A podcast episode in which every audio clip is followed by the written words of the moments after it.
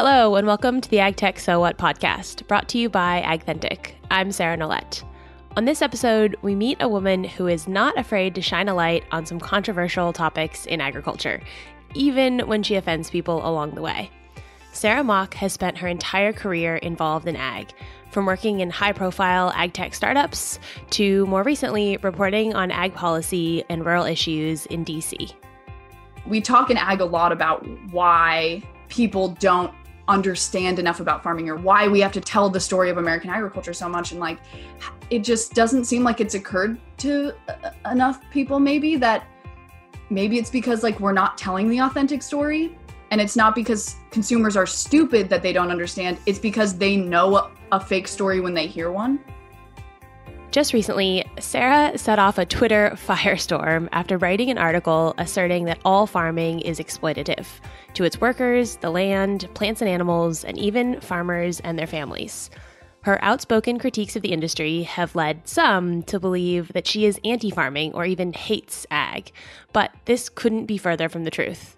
Sarah makes the point that business 101 for any other industry is that the customer is always right. She's concerned that farmers are missing out on new opportunities in ag tech, innovation, and sustainability because the ag industry is fixated on defending its current practices rather than listening to consumers or engaging in frank and open conversations, especially with people whose perspectives don't come from inside agriculture. Sarah's passion for ag began growing up on her family's farm.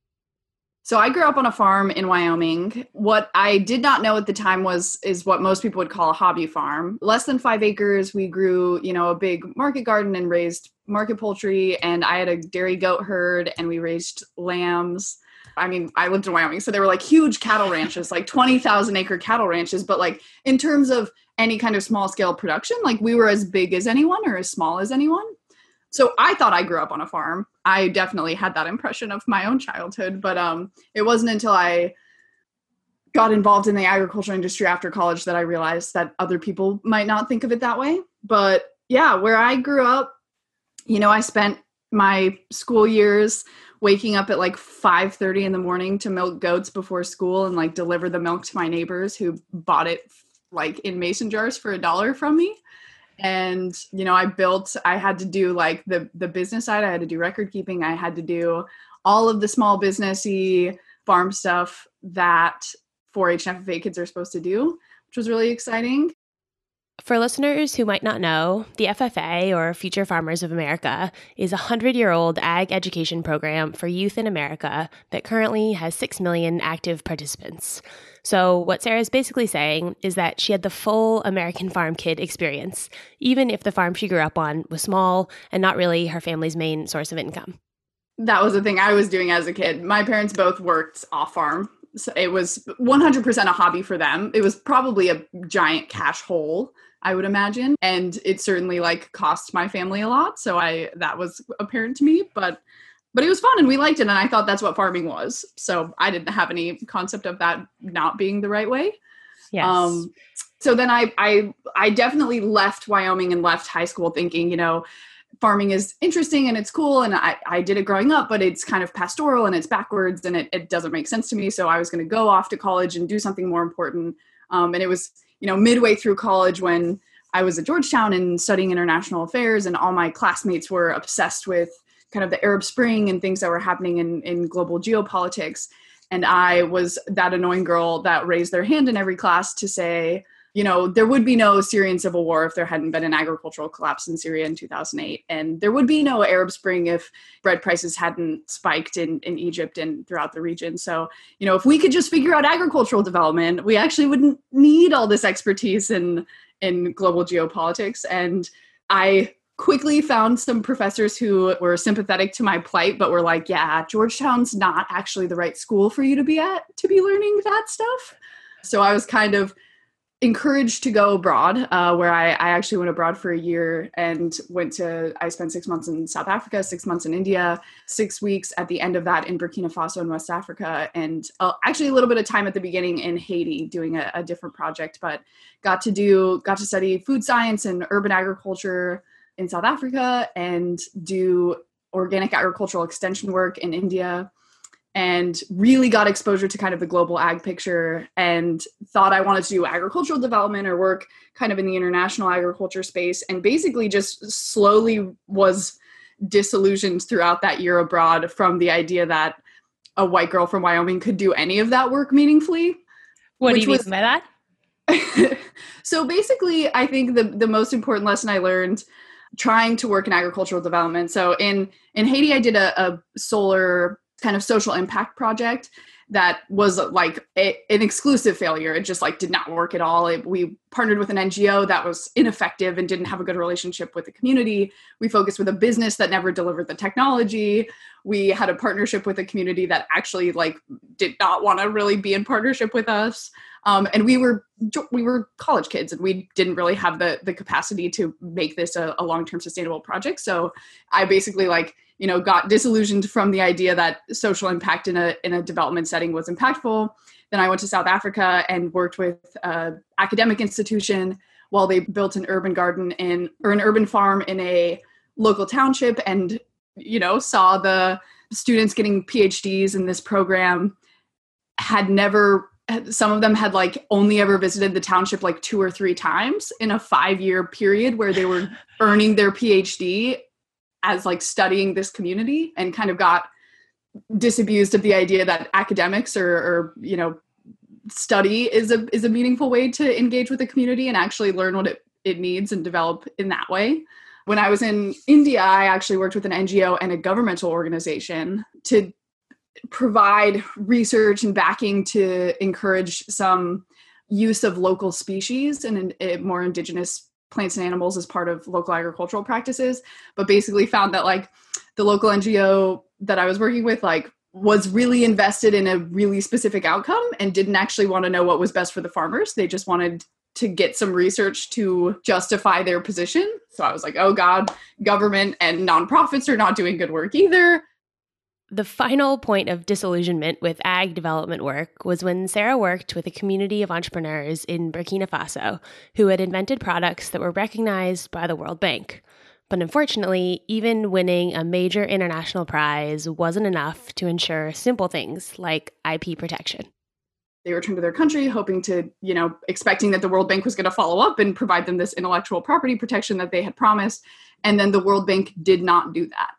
So basically, you know, I worked with an entrepreneur who had invented a piece of technology to transport small amounts of agricultural. It was basically like a 3-wheeled motorcycle that had like a wagon attached to the back that was like very specifically kind of regionally relevant for people. And you can buy his technology, his innovation in Burkina Faso. It's made by a Chinese company now. Which is just like, I was just like, oh God, like this is like the perfect example of how we just like hang everyone out to dry. Like all the development work we're doing is not actually working. It's just like performative, basically. It's just like being in the world and pretending like we're doing all these great things and putting on events and giving nice speeches and then just like throwing people to the wolves and stealing their ideas and ransacking their communities. And just like, basically I came back from my year abroad and I was like, oh God, if there's anything that I can do to help, you know, global farmers and to meaningfully contribute to international agricultural development, it's fix some of the problems of American agriculture, because we export them every day, wholesale, without asking whether anyone wants them or not. And they're like the exact problems that we have in America and that are quite advanced in America get exported, you know, all around the world and like, frankly, kind of like forced upon people, whether they want them or not, because the narrative is that American agriculture is like the peak of agriculture in the world and that anyone would be happy to produce in the way that we do, regardless of whether that would actually be a good solution for them. When you came back, did you have an idea of like which challenges in the States you'd tackle or how you tackle them? Or did that kind of come about through more learning or more time at Georgetown? Yeah, I came back and was like, okay, of all the people that I met abroad, who was doing the best work? And the conclusion I reached was like, it was the entrepreneurs, people who actually live and work and like live and breathe their community and are on the ground and see the problems and aren't trying to give away a solution for free, aren't trying to, you know, raise grant money to do these things. It's people who are in business, in partnership with their communities and trying to solve these problems on the ground and have kind of a financial incentive to do that. So I basically came back to Georgetown and I was like, well, I guess it's Silicon Valley for me because that's where the entrepreneurs live in America. So I literally just started, you know, I remember the day I was sitting around the table with my apartment mates while they were all putting in applications to work for, you know, the major consulting firms and the major finance firms. I was just like, I was sitting there with them and I wanted to do something too, but I didn't want to apply to any of those things. So I basically just like went on LinkedIn and started cold emailing people and just like finding CEOs of ag tech startups that I thought were interesting and just like sending them cold email, LinkedIn requests and just being like, hi, I think you're really interesting. Like, would you like to grab coffee or would you like to chat for 15 minutes on the phone? And in that year, probably like eight or 9 month period, I probably talked to 60 to 80 startup CEOs from kind of all across the space, you know, everything from the folks at Robot to, you know, people who are working in seed technology to people who are working in the software space and data science, all the way to kind of the food side. So yeah, it was a big endeavor. I cast like the widest possible net and was basically just like, well, someone I talk to is eventually going to think I'm interesting, right? And maybe hire me. Did you, in having those 60 or 80 conversations, did you A, still believe in entrepreneurs in the private sector as the place to be, and B, kind of any insights about like where, yeah, how did you end up where you ended up after that? Yes. I think I actually really loved those conversations I had with those startup CEOs and found them really life-giving and empowering. What I found disappointing was how many of those CEOs were, you know, had these great technologies, had these interesting ideas, had these perspectives that matched mine about where the industry needed to go, but they weren't finding success. They weren't reaching farmers. And that kind of was the genesis of a lot of questions for me, because I was like, wow, this is globally advanced technology that these people are working on. This, you know, whether it's the data software or the machinery or, you know, the genetics, like all of these tools are so advanced. And the things that these technologies could promise for a farmer, could promise for a small business owner are truly revolutionary. And no one can figure out how to convince farmers that that's true. Like what is happening there that like what is being lost in translation? I think we chalk it up to a lot to like Silicon Valley people just don't get rural America or just don't get farmers, or American agriculture is a handshake business. And so it doesn't matter how good your technology is. If you don't have that personal relationship, it's not going to be successful. But to me, as someone who understood farmers, American farmers in particular, as like these advanced like business people, that didn't quite make sense, because it seemed it doesn't matter how highly you value relationships. If like someone's offering you 10x return, how could you be ignoring that? Yeah.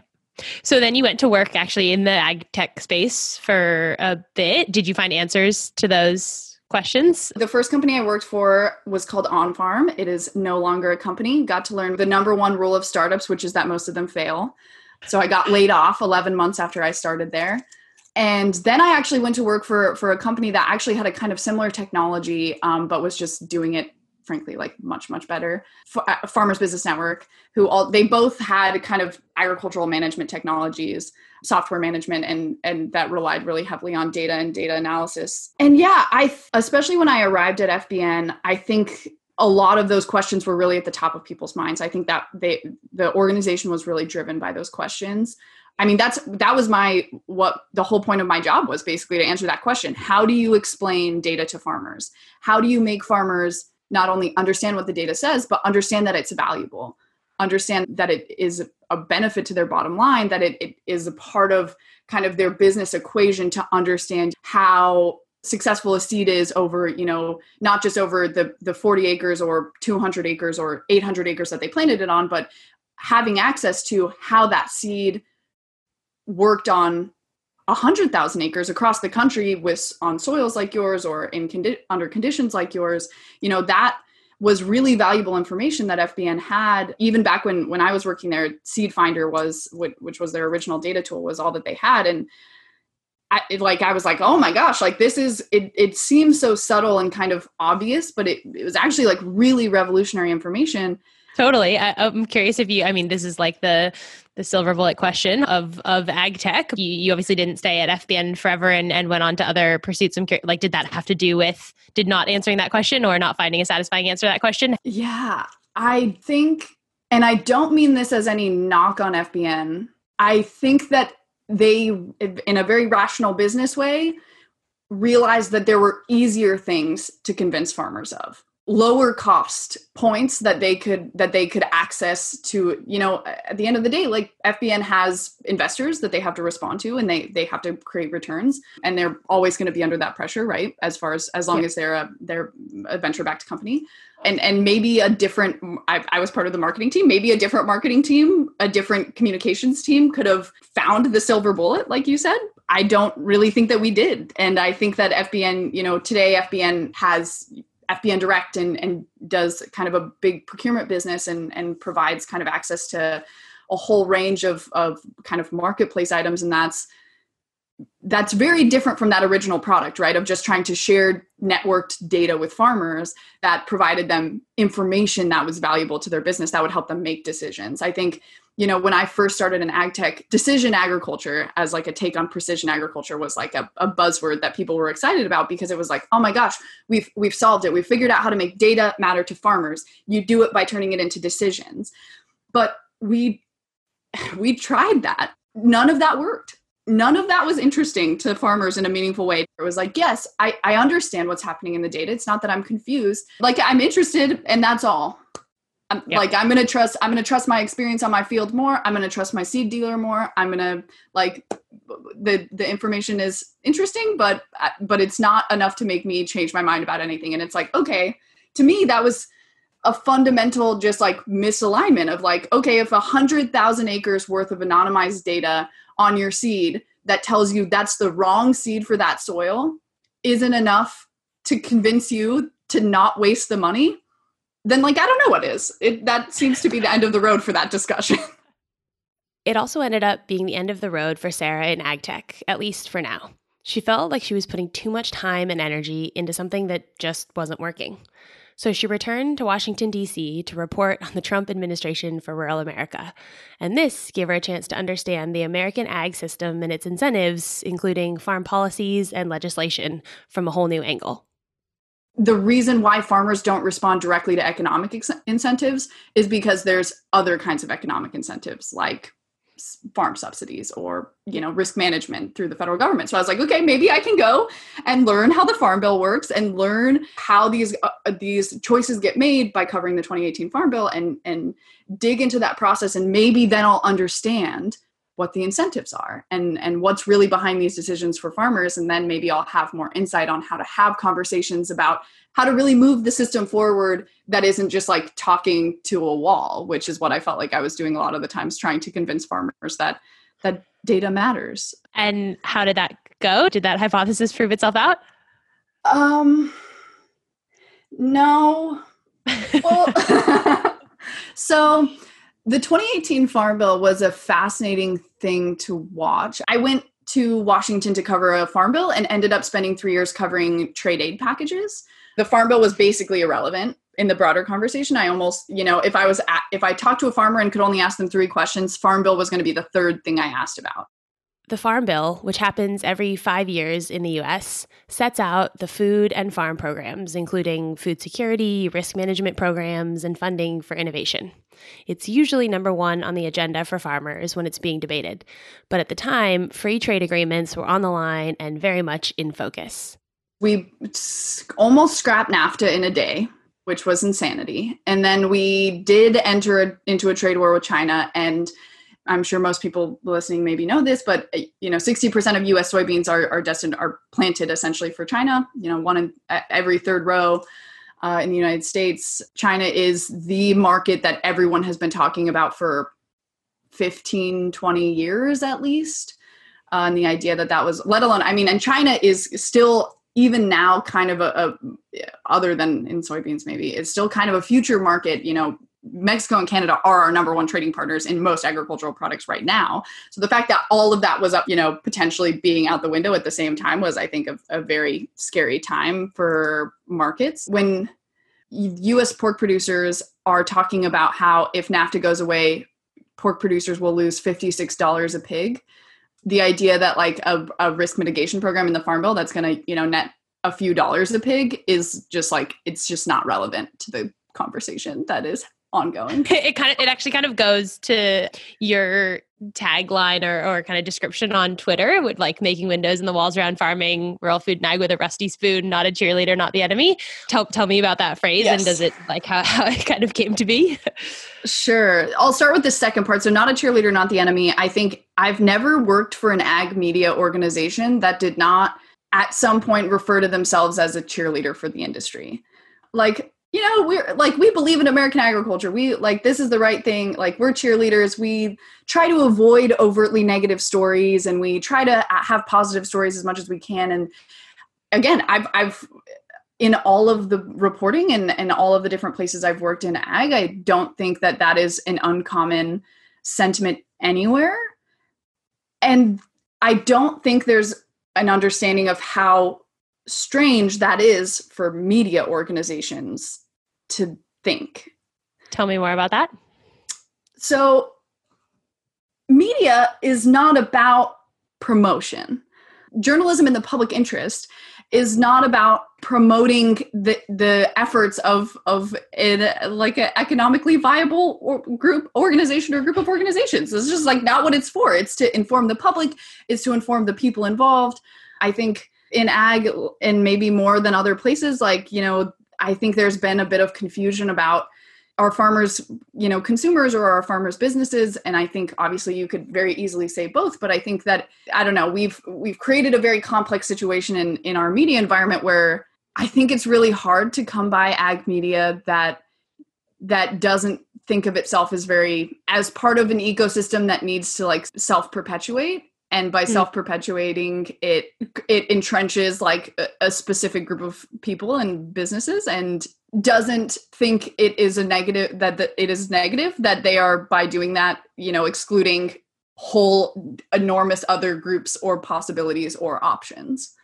So that's the not a cheerleader perspective. I mean, I guess yes. The phrase that came to mind was like speaking truth to power, even just questioning things. Like a lot of ag media and a lot of ag conversations end up in a black and white, right and wrong, in or out kind of framing, which yes. has definitely been my experience. And I've been like drowning in the gray area in between, trying to make sense of it all. I don't know if that resonates for you, but the phrase like speaking truth to power sort of seems absent in a nuanced, effective way. It's just like black or white conversations all over the place. Totally. Well, and it's not even just, it's not even just truth to power. It's just truth, period. I've made this comment on Twitter recently. Agriculture is in the US is very attached to the idea that we have to tell our story in a very specific way so that people understand. That's called spinning a story. You should be able to just tell the truth, and that's the truth, and that's the end. Like that, you don't have to show a face. Like authenticity is important. When you tell the truth, people say like, why are you being so negative? Why are you like, why would you say it like that? Because you know, that disadvantages us to say it like that. And it's like, I don't know how to tell you that like the truth doesn't ever disadvantage people. The pushback would be that, like, especially when it comes to food, there are things that consumers don't want to know, whether it's like death of animals or, you know, culling invasive species or spraying chemical, like whatever it is, there's stuff that consumers don't want to know. And so the argument is like, don't show that stuff, even if it's true, because it makes us look bad. But what's your response to that argument? So this is like a fundamental misalignment of our priorities in agriculture, right? Why don't your customers want to know about your like treatment of animals or the way that we, you know, chemically treat plants or animals, any of those things? Like, sure, there's probably a way to spin them to pretend like it's not happening. But like, if consumers have a problem with them, why don't you address the problem? Why don't you give consumers what they want? You sell a product. and you can just give it to people, you don't have to fight them and convince them that what you already have is what they want. I was talking to a farmer recently, actually, about this exact thing, where he, you know, has been on a couple of active trade missions to Europe recently. And what American trade missions to Europe look like is basically just U.S. trade officials trying to badger Europeans into giving up resistance to GMOs. But his, like, from his perspective as a young farmer who's interested in, who wants to be organic and who wants to explore these other things and who wants to get not the commodity price for his crops, he's like, I don't know, like, I have a business background, and like, where I come from, we don't tell consumers what they want. We give them what they want. Like, we don't convince them to buy what we have. We make what they want. And it's just like, sure, you can market and you can try and like shape the story so that you can do the easiest thing or the cheapest thing and just hope your consumers never realize how you're cutting corners, or you can just give them what they want. Businesses sell things to people and sell them what they want. They don't try to hoodwink them into buying what they have so that they don't have to do better. And I think that we don't, in agriculture, there's an aversion to that flip of the power dynamic. I think as producers, and paradoxically, I think this comes from the fact that producers often feel very disadvantaged in the market. Your point that you've made recently, and even goes to the point of like, don't ask the question, like, you didn't grow up on a farm, or you didn't grow up on a real farm or a big enough farm or whatever, which is pushback I get as well as someone who had a hobby farm, but not a quote unquote real farm, whatever that means. But your point is that like, we pay taxes, and so we get to say also like, you can learn things about an industry and still have an opinion. Yeah, the you don't know agriculture, so you don't get to have an opinion is like obvious gatekeeping, and that's just I don't know. It's 2020. Like, check the internet, that's a frowned upon activity. Like, I guess you can try it, but I think we've moved past it. So just like, you don't get to pick who gets to talk. Everyone gets to talk. Like, sorry. Especially again, yeah, to your point, especially if taxpayers just paid $60 billion over the last 3 years, you know, if this was an investment situation, we would all now be shareholders. We would now all own equity in your business. We would get a representative board seat, one would assume. We would have a direct say. So at the very least, you cannot shut people down on Twitter. You should be taking much more direct feedback from them, given that they are, you know, underwriting your business at the moment. But to the other half of that question, okay, I guess I would say, if it's really the best way to do it right now, and you've tried to explain it and it's not getting through to people, or people still doubt you, then change it. Like, I don't know what to tell you. If Apple said like child factory labor is the best way for us to do it right now, I don't know if that's a good example, but like, I don't know. Like, it's just like not a good excuse that like your customer doesn't want it done that way. You also, in your Twitter profile, you know, not the enemy. So you obviously are incredibly passionate about agriculture and the future of agriculture. And I guess tell me about is there anything there beyond not the enemy of passion about the industry and curious about the making windows part as well?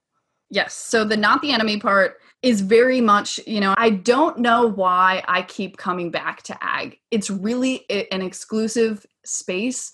It wants to shut out people who don't agree. It doesn't really create a lot of opportunities for alternative modes of thinking, let alone alternative modes of thinking, like from people who are not middle-aged white men. I left the farm as a kid thinking I was never going to come back to agriculture for a reason. And at various points along my career, I've thought like, this industry isn't safe for me. This industry isn't right for me. I could be so much more successful. I could do so many other things. I could make more money. I could be happier. I could work less. I could do other things if I just left ag, and I haven't been able to do it. Like, this is my home. I grew up here. These people raised me. I grew up, you know, some of my most important moments in middle school and high school were doing FFA and 4-H. You know, I think one of the most important lessons, talking about, you know, lessons I learned abroad, was that you can be the most impactful place you will ever work is in the community that raised you, because you understand the the politics and the incentives and the motivations inherently because you grew up in them, and you can't, they can't ever like fully kick you out. But I've kind of also, I think, fallen in love with it. They don't think you can really know a thing and learn a thing, you know, become an expert in a space without loving it. But I think you can't become an expert in a space or really know a space without also seeing all the horrible things that are happening there too, right? You have to know the truth. That's how you love something. And I think that's the line, not a cheerleader, not the enemy, is all about that for me. Like the reason I want to have these conversations, the reasons I talk about this in public, in my writing, on Twitter, wherever, is not because I hate ag or farmers or, you know, corn or whatever I'm talking about on a given day. It's because I love it. And so I just think that there's so much more freedom and so much more mobility and so much more opportunity and potential for prosperity if we just are more open about the realities. We talk in ag a lot about why people don't understand enough about farming, or why people don't, you know, why we have to tell the story of American agriculture so much. And like, it just doesn't seem like it's occurred to enough people, maybe, that maybe it's because like we're not telling the authentic story, and it's not because consumers are stupid that they don't understand. It's because they know a fake story when they hear one, and they don't buy it, and they are looking for something like grittier and more real, something that feels intuitively right. One of my favorite tweets of yours recently was, if you think that cropping decisions are primarily driven by what's best for the land and not almost exclusively influenced by existing infrastructure, equipment, skills, preferences, then we have fundamentally different understandings of incentives, which I love, because it gets at exactly your point of that gritty, like, this is why we're making the decisions, and it's not necessarily perfect, but we've invested in this combine, or we've invested in this shed, or we've invested in whatever, or we like doing it this way, and this is why I'm doing it. And I'm open to the conversation, or open to the research, technology, innovation potential to change it. But it's not this like, we're doing it because it's best, now leave me alone, yes, argument that gets thrown out there. That's pretty transparent. Totally. Well, see, and this is like the whole thing. And to your other question from long ago, that I promise I will answer, the making holes in the walls around agriculture. That's the thing. People don't want to tell you what to do. They don't want to tell you how to farm. They don't know. They know that they don't know. They just want to talk to you about it. They want to have a real conversation. They want you to know that they don't like that you're spraying chemicals on your crops. They want to hear that you're thinking about how you're going to stop doing that. I think we have such a focus in American agriculture, and I mean, it's obvious in just the way that people introduce themselves. I'm Joe Farmer, and I'm a fifth generation farmer. Like, the fact that your title is basically your legacy is just like, right. We're telling you that you're most valuable because of things that have happened in the past. But why is that true? When I talk to farmers, I want to hear about what you're gonna do. I want to hear about your contribution. I don't want to know about what people did 4 generations ago. What they did back then is not relevant anymore to what's happening now. But it's ironic too, because in any other industry, can you imagine being like, I'm a 4th generation investment banker? People would be like, cool, God, I never want to talk to you again. Right? Like, it is pretty ironic environment. And I get it. Like, if the sentiment is, my family has taken care of this land for that long, and look how, you know, sustainable our operation is, and here's what our plan is for the future. Totally open to that conversation. How has it changed? Yeah. What practices have changed? Love it. But the kind of credibility that comes from that, just on face value, doesn't stack up for me either. Yeah, absolutely. Well, and that's it, and I think that comes down to, you know, if you want to kind of sum up all the conversations I've had on Twitter recently, I feel like the fact of them, in a weird kind of meta-analysis way, the fact of them is the perfect illustration of the problem. Like, the problem is that no one's allowed to talk. That, like, if someone points out something, true or not, debatable or not, the answer is we have to mobilize to shut them down. It's not like, let's have a constructive conversation with them. It wasn't even, let's see if we can contact this person offline. And like, see if there's like an opportunity for a more intimate conversation to gain feedback or, you know, understand how this person is, where their concept of the world is coming from. How does all of that make you feel? Like, you say it with a bit of a laugh in your voice. And I know, I imagine some of it's pretty amusing, but I can't imagine it always feels good. Yeah.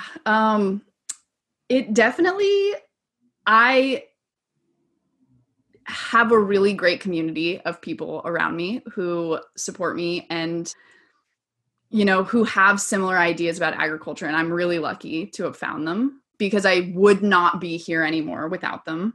People like Sarah Tabor, people like Chris Newman are online, offline, in real life, on social media, there to support me publicly, support me privately, and more importantly, have just like shaped my thinking in a really powerful way, in a really constructive way, right? And it, like, all of these recommendations that I could make to farmers about, like, you know, where you could have, where this conversation could have gone, where, you know, we could have reached common ground and you could have illustrated the power of your idea by persuasion and not through like an act of force. Like, I know that that's possible because people have done that to me before, right? Like, all the experiences and ideas that I have in agriculture have come to me from farmers and ex-farmers. These aren't things that I'm like making up or like these are thoughts that I've heard from people in the industry. And I think one of the things I mentioned recently before I left Twitter was, you know, for every farmer who was in my subtweets telling me I was wrong, there were 5 in my DMs telling me I had it exactly right. So that was like fine to me, because you know, I think there was a lot of other things happening on Twitter too. I think, you know, masculinity and misogyny in agriculture is really problematic in a lot of ways. And I think, for better or worse, like, that's been a reality of my career so far. And I've found various ways to deal with that mentally and emotionally, so it affects me less. Are there any examples of that you're willing to share? You know, it's like the little moments, like being at ag conferences where you're standing, talking to a farmer I've talked to. I am standing with a farmer, talking with them, you know, a farmer that I've talked to 100 times, you know, I've had phone conversations with, have had a long professional relationship with, and then they like, suddenly things become very intimate. And it's like, oh God, I don't know how to extricate myself from this. And like, what, you know, and then like you receive comments from other farmers and it becomes this whole thing where it's like, oh, I'm just an object in this world. Like, am I even a person here?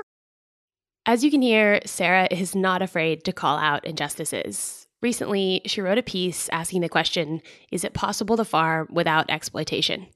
Her conclusion was no, that modern farming exploits the land because it takes something from the environment and the people, workers, but also farmers and their families, without sufficient compensation. I guess I will say at the top, exploitation, you know, the technical definition is just like to use something to its fullest extent. I don't think that that's, you know, the connotation of exploitation is that, you know, overuse, abusive use, someone being forced to make a sacrifice that they feel like they don't have a choice not to make. And I think we, especially in the regenerative ag space, which is a space I'm really interested in and have enjoyed working in and have found a lot of kind of kindred spirits in, even there, I think there's a really exploitative vein that people aren't super comfortable talking about. I think, for example, one of the most important things for me in writing that story and in doing that work around exploitation is just the way that we exploit people in agriculture. I mean, I think there's obvious examples of how we exploit, you know, farm workers, especially in the United States, but truly all over the world and throughout pretty much all of time. Agricultural labor has been pretty exploited, but, you know, I think things that we almost wear as like a badge of honor, you know, the number of young farmers I know who are working 70 or 80 hours a week and don't draw a salary, that's labor exploitation. I think there's like an argument to be made around like the cost of entrepreneurship and the benefits of building a business in the long term. But the reality is like a lot of those farmers I know who are doing that aren't going to have a business that can exit. They're not going to gain a bunch of income at the end of their career when they sell a business. And so they're never going to get compensated for that labor. Free labor is exploitation. Like that's what that is. And I think, you know, we exploit all the people in agricultural systems, whether it's the farmers, whether it's the people, whether it's the workers, whether it's people adjacent to farmers, like their families. And I think the core of that is we always overutilize resources we undervalue. And there's an underlying assumption in agriculture that because of an obsession with bottom line thinking that, prices in agriculture are always given and that there's nothing you can do about it. All you can do is control your bottom line, control your expenses, because labor is such a high cost item on balance sheets is just as long as you just don't care about it, you can pay nothing for it. You can pay very little for it. You can certainly pay below market for it. Whether that's your labor you're paying below market for, whether it's like a farm wife's labor who spends dozens of hours a month doing the books for no compensation, whether it's farm kids like do a lot of labor that they never get compensated for, farm workers. It just, there's just a lot of exploitation in agriculture that we don't want to talk about because we chalk it up to this idea of like, well, there's lifestyle benefits and there's independence and self-reliance and people just love the labor and it's fine. It's a labor of love. So they're happy to do it. And I don't know that how many of your kids' baseball games were you happy to miss because you just love farming so much? And so like, I think that exploitation question, it's provocative and people really didn't like to hear about it, to be honest. And I got plenty of comments about how I was like totally off base and completely wrong. And agriculture is not inherently exploitative, but the reality is like, there's evidence everywhere that fundamentally we undervalue ag labor. And I think that's really hard to argue against. And like, my perception is that like, again, that emanates outwards in every direction. And you know what? I think there's a really good question to be asked about like whether that's inherent, whether like maybe the answer is agriculture just is exploitative and we can't help it. And maybe like, that's a reality of being a human being on earth whose like one job is to feed yourself and not die. But like, if that's the case, if there's no way for us to, be quote unquote sustainable, let alone regenerative, then we should know that and confront that reality. And it allows us to ask important questions around ideas like regenerative, where we pretend like, oh, we're not only going to feed ourselves and everyone really well and save the world from climate change. Like, is that actually possible? I don't know. It is a good, is it actually even possible for the people involved? Seems like a good place to start asking that question. And like, as far as I've seen on regenerative farms that I know, the equation around labor is no different than on any other farm I've been on. It's just as extractive of the people who do the work. And like, if you haven't solved that problem, I don't really think you've solved anything. It goes back to your, kind of not the cheerleader, not the enemy, and also just the windows aspect of like, these are subtle arguments that have two sides. And I don't sense that you're saying they're not, you're just saying there are some big questions here that we need to ask and answer. Yeah, totally. I do feel sad, I guess, sometimes to realize that most people read what I write wherever they read it and think that I like must hate agriculture or that I hate rural or that I don't believe it's inherently valuable, because that's not true. But I think it like that in and of itself, that like reading someone asking a question feels like hate.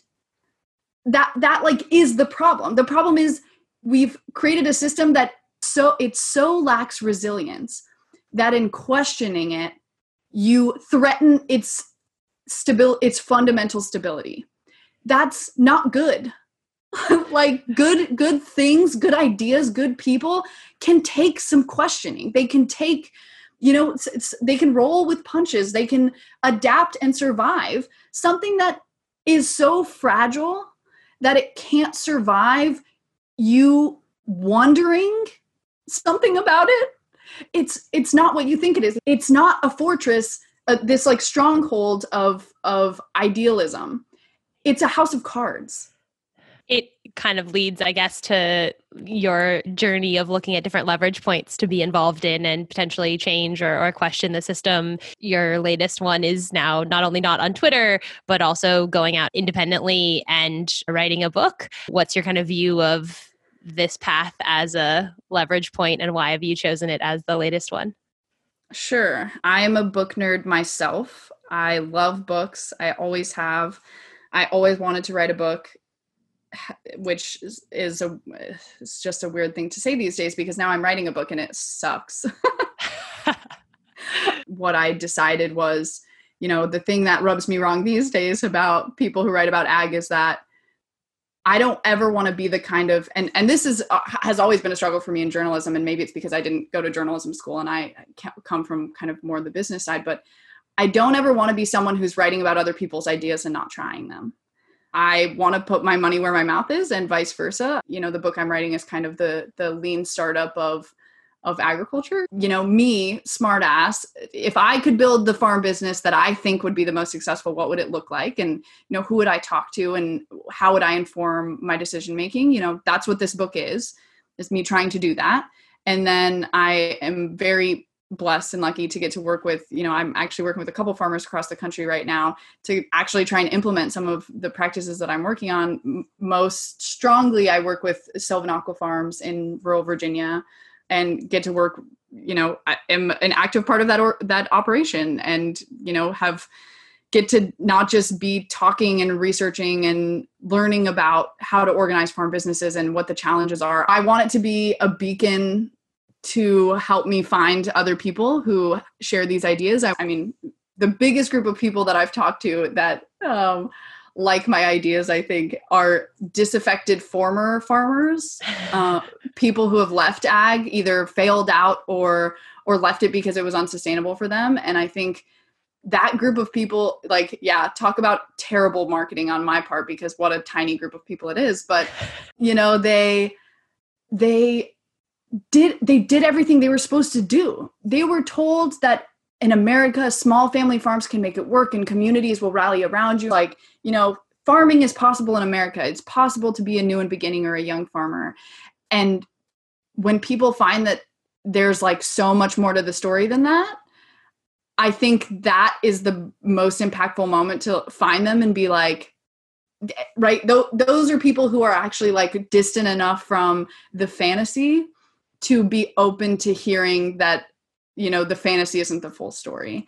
And I love those people because I feel very much like that, a part of that refugee group, so to say, of people who have worked on farms or lived on farms, but do not any longer. I, in a lot of ways, like feel like I owe it to those people and I owe it to everyone who has ever been excluded from a conversation in agriculture or who has ever been told that they didn't get to have a say or that their opinion didn't matter or that, you know, they should just like buy the product that they were offered and not worry about it. Those are the people I'm trying to have a conversation with in the book and elsewhere in the world. And yeah, it's meaningful work. It's work worth doing. I'm not going to do it forever. And after the book is done, I'm going to take all my ideas and I'm going to try and make them work. And you know what? If they don't, I guess in like 25 years, I'll write a book about how I was all wrong. That's it for another episode of AgTech So What. If you're interested in Sarah Mock's book, pre-orders will be available soon. And in the meantime, you can follow her on Twitter and check out her writing on Medium. And if you've enjoyed this podcast, please leave us a review and tell your friends. I'm Sarah Nolette. Catch you next time.